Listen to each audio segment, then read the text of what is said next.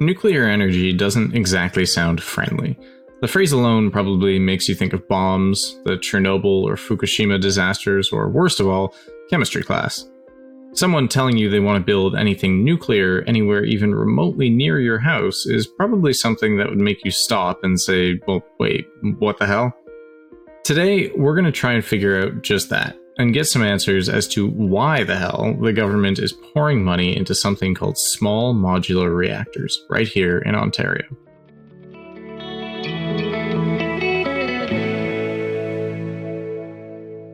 Joining us on the sidelines today to talk about small modular reactors is Garrick Patterson, a PhD candidate in nuclear physics at McMaster University. Thanks for joining us, Garrick. Oh, thanks for having me. So let's uh, start with a little refresher course here for me. What exactly is nuclear energy? Yeah, so I usually refer to it as like the most complicated way of boiling water. Um, but it, it traditionally just starts with that really famous equation that everyone hears about, but not many people use E equals mc squared. I'm sure you've heard of it, probably. I, I think I may have once or twice. Yeah. Um, so basically, it just means you can get a lot of energy out of a really small amount of mass. Um, and in nuclear energy, what we use is an atom called uranium. And we can actually split this apart and get a lot of energy out of it. And so when we do this, it releases other products, which we call fission products, which is the, the reaction that fundamentally runs the reactor. And those fission products and other radioactive materials will deposit heat in the fuel, which we carry away with water to produce electricity. So you're saying by just breaking up a mass. So just by breaking up a thing, we release energy. So can, does that mean I can just like tear things apart and it will just like release massive amounts of energy? I think it releases stress, but not energy. um, yeah, it's just the the. I mean, the physics explanation is really what the energy is contained in what binds these things together. So, like the same thing that's binding the sheet of paper or whatever, whether those are usually chemical bonds, whereas these are nuclear bonds and they're very strong and have a lot of energy involved in them. Oh, so it's because of the like the atomic level of what we're looking at. Yeah, so like breaking them apart um, overcomes a lot of energy, and in breaking apart these atoms, the the energy comes out from the the sort of bonding of these of these small little particles. And I guess it takes uh, um, a lot more energy to break apart an atom than it does to rip atoms apart from each other. Right. Yeah. Um, okay. So, what exactly is the difference between that, right, between nuclear energy traditionally and these small modular reactors that are in the news right now? Right. So, the main similarity really is the fission we just described a little a little bit ago. Um, the the primary difference is in the small and the modular. So the small being exactly that. The reactors are quite a bit smaller. Um, right now, they have sort of ten times lower uh, energy output, um, and the plant sizes that are sort of being developed right now and proposed are the size of a football field, which is still quite large but if you look at the traditional station that's out in Pickering, the entire plant takes up about 400 football fields. So it's quite a huge difference there in terms of size. And in, in terms of the modularity of it, it usually reactors are built on site because the components are really complicated to be shipped out. They're huge um, and take a lot of people. Whereas these ones, they would be built in a factory and transferred over and just put in place, which is a much less intense construction endeavor. Oh, so kind of like, you know, how sometimes you're driving down the highway and you'll see like a full house on the back of a truck and it says like extra wide load kind of thing. So, like that? Right. Yeah. And that's what you'll be seeing, and except it'll be a cylindrical vessel that probably you don't want to live in. It doesn't have too many windows. So why are we looking at small reactors? What, what, exactly is the benefit here to them being tiny? Like besides being able to build them off site, isn't it better to just put all our energy into building like much, you know, m- fewer but bigger plants? Right. Um, it would be ideal, except for the fact that building these things is a massive undertaking from a construction standpoint and a project development standpoint. They do take a long time and they are very costly. Um, and it's really hard to sort of bring these bigger plants to remote areas and, and use them uh, in those communities. And, and there's a big push for small modular reactors to be used for things other than electricity production. So, like, you can use them for serviceable heat, uh, hydrogen production if you're into that thing, and a, a whole slew of other things uh, that traditional plants are usually just used for electricity. Interesting. So they're a bit more multifunctional, and I suppose the way I'm thinking about it is like it's like you're building a Lego, like you're building you know smaller but more functional pieces, and not moving on to the next section until that piece actually is providing some service, as opposed to building this huge project that's going to take you you know like years and years. Right, and so it, it is one of those trade offs because you know building the first of a kind of anything is you're always going to have hiccups, but the ultimate thing is is cutting our costs as much as possible and the things that take the longest, which are construction and things like that. So I like the comparison to Lego a lot um, because it is very much like that, uh, where you just bring pieces together and, and put some together. Except in this case, uh, I think they're a little bit better at designing than I would be with Lego. yeah, same. um, so why exactly? I mean, I guess I'm wondering here. Why didn't like what's wrong with Pickering? Like, what's wrong with the Pickering nuclear plant? Why do we need to pour money into more small modular reactors right now? Wasn't Pickering doing a pretty good job? And, you know, I think there's what, three other nuclear plants in our province? What's wrong with those? Yeah, there's there's nothing wrong with them. I think this is sort of like the next iteration of, of development for reactors. In, in terms of Pickering, it is a very old old plant. It's been around since like the early 70s, I believe.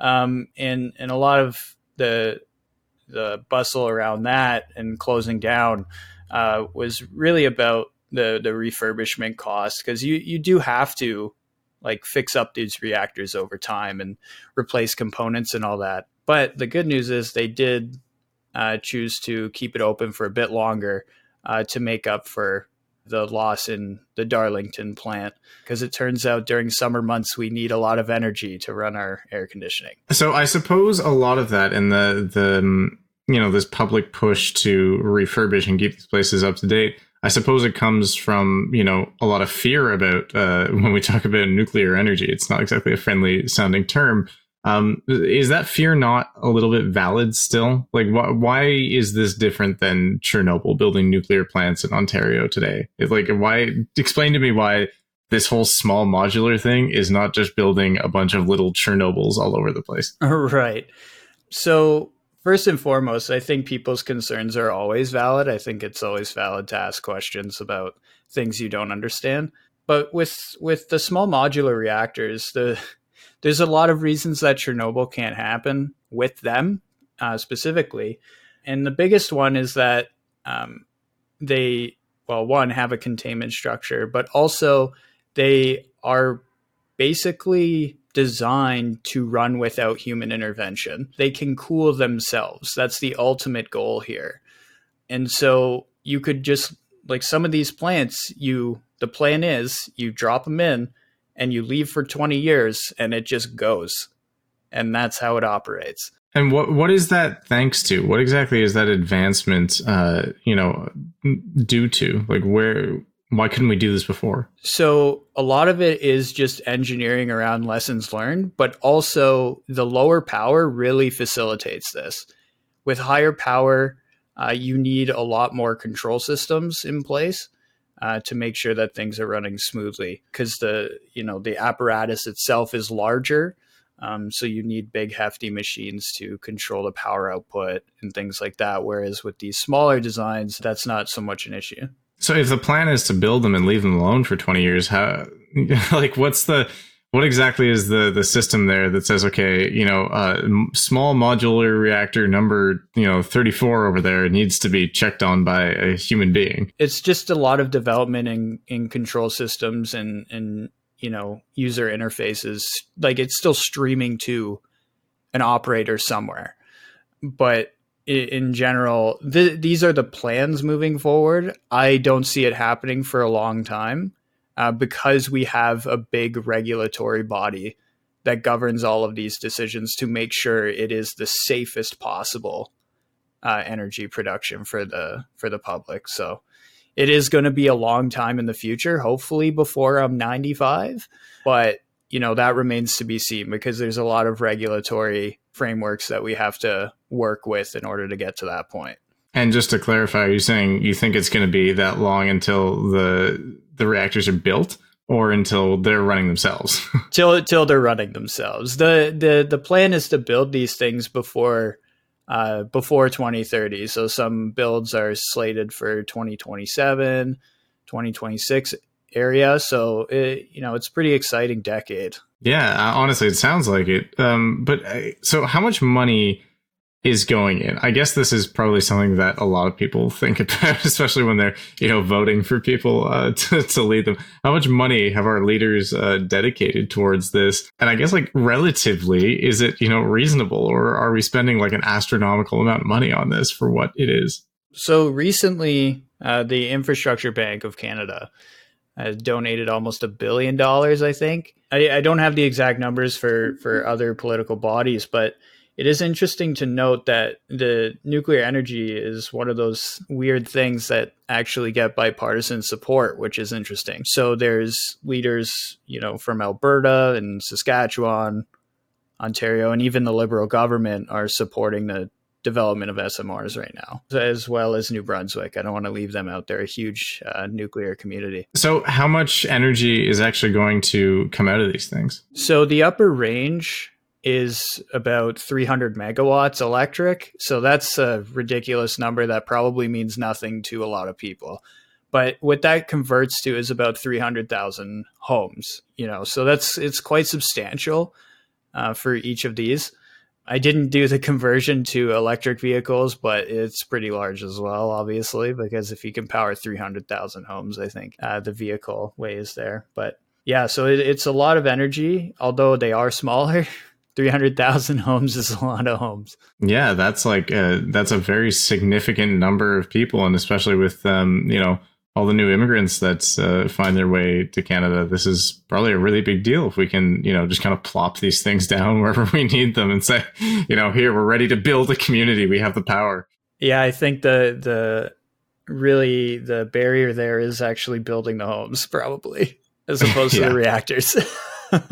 So, speaking of you know uh, increased populations and environmental impacts and all that, um, what will the impacts on the environment be like for these kinds of things? Yeah, so a lot of it is basically just taking CO two out of the mix. What the reactors will do is they, you know, they help with high energy demand. So things like factories and industry and things like that, like steam production for heating and and things which are traditionally done with like coal fired power plants because um, you need really high temperatures. So it, it seeks to create a greener infrastructure overall, aside from just electricity, and taking those carbon out like emitters like the coal plants and and even vehicles, right? Like if you're gonna charge your Tesla or whatever, but the energy from the grid is from coal, is that really doing very much? So it, it seeks to provide that really high energy output that is required by those industries and from our growing population in order to reduce our CO2 emissions moving forward. So for context there, what is like what does energy production in Ontario look like right now? Like how much of it is still coming from CO2 emitting sources? Like how much how much can we really uh, eliminate by transitioning this province to nuclear? Right. So our grid for electricity, at least, is one of the greenest pretty much on the planet, uh, which is nice. Um, but again, it, it's sort of if we're going to make that transition to electric vehicles and transition industry, we need high power sources. So, in that regard, they are still needed in even a green electricity grid like ours. Sort of transitioning those industries across the board is, is going to be a huge undertaking uh, without nuclear power. I think that's an interesting uh, aspect that a lot of people, myself included, have not uh, not considered. So it's not just about renewable energy sources, but even within that category, there are some unique kind of aspects that we need from nuclear energy, uh, as you know, as far as the amount of power generation and the intensity of that uh, goes. Right. Yeah. It's uh, it's something I overlooked until I got into my graduate studies, honestly, because a lot of it is electricity based. Interesting. What what exactly were those graduate studies? So basically, it, it was external to my degree, uh, but there was a talk by an economist who came in and was talking about what the societal impact of all these energy systems we're on, and he was mentioning all of these sectors that were often overlooked by government, and it just switched on, and I was like, "Whoa, okay, there's there's a lot more going on here." than what's being sort of promoted out in the open in terms of what we need to sort of greenify overall. It's a it's a lot more work than just electricity. Yeah, I could imagine. Uh, honestly, it's it's surprising to me even that you know someone who is doing a PhD in uh, nuclear physics, you know, you weren't exposed to these ideas until your postgraduate education, and you know, it makes me think a lot of the people who are probably listening to this have definitely never heard um, or thought about this this kind of thing before. I know I certainly have not given it a whole ton of thought. But thanks, Garrick, for bringing that expertise uh, to our conversation and to our listeners. If our listeners do want to know more about these small modular reactors uh, that are being built in Ontario, uh, any ideas where they can go to look for this kind of information? Yeah, so the World Nuclear Association website, if you just Google that, has a lot of information just on the history. World Nuclear News always has all of the nuclear news as you could imagine. And those those are really good sources to sort of get the most up to date and like breaking news on these developments. Great. Well thanks again garrick.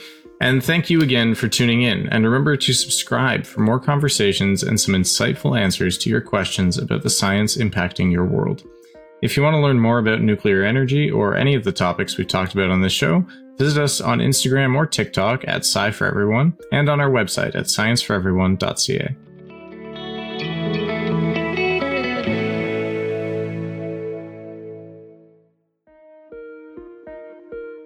On the Sidelines is a podcast by Science for Everyone. It's produced by Miriam Ben Musa, Sam Marchetti, and Connor Nelson, and edited by Jay Gerontonis.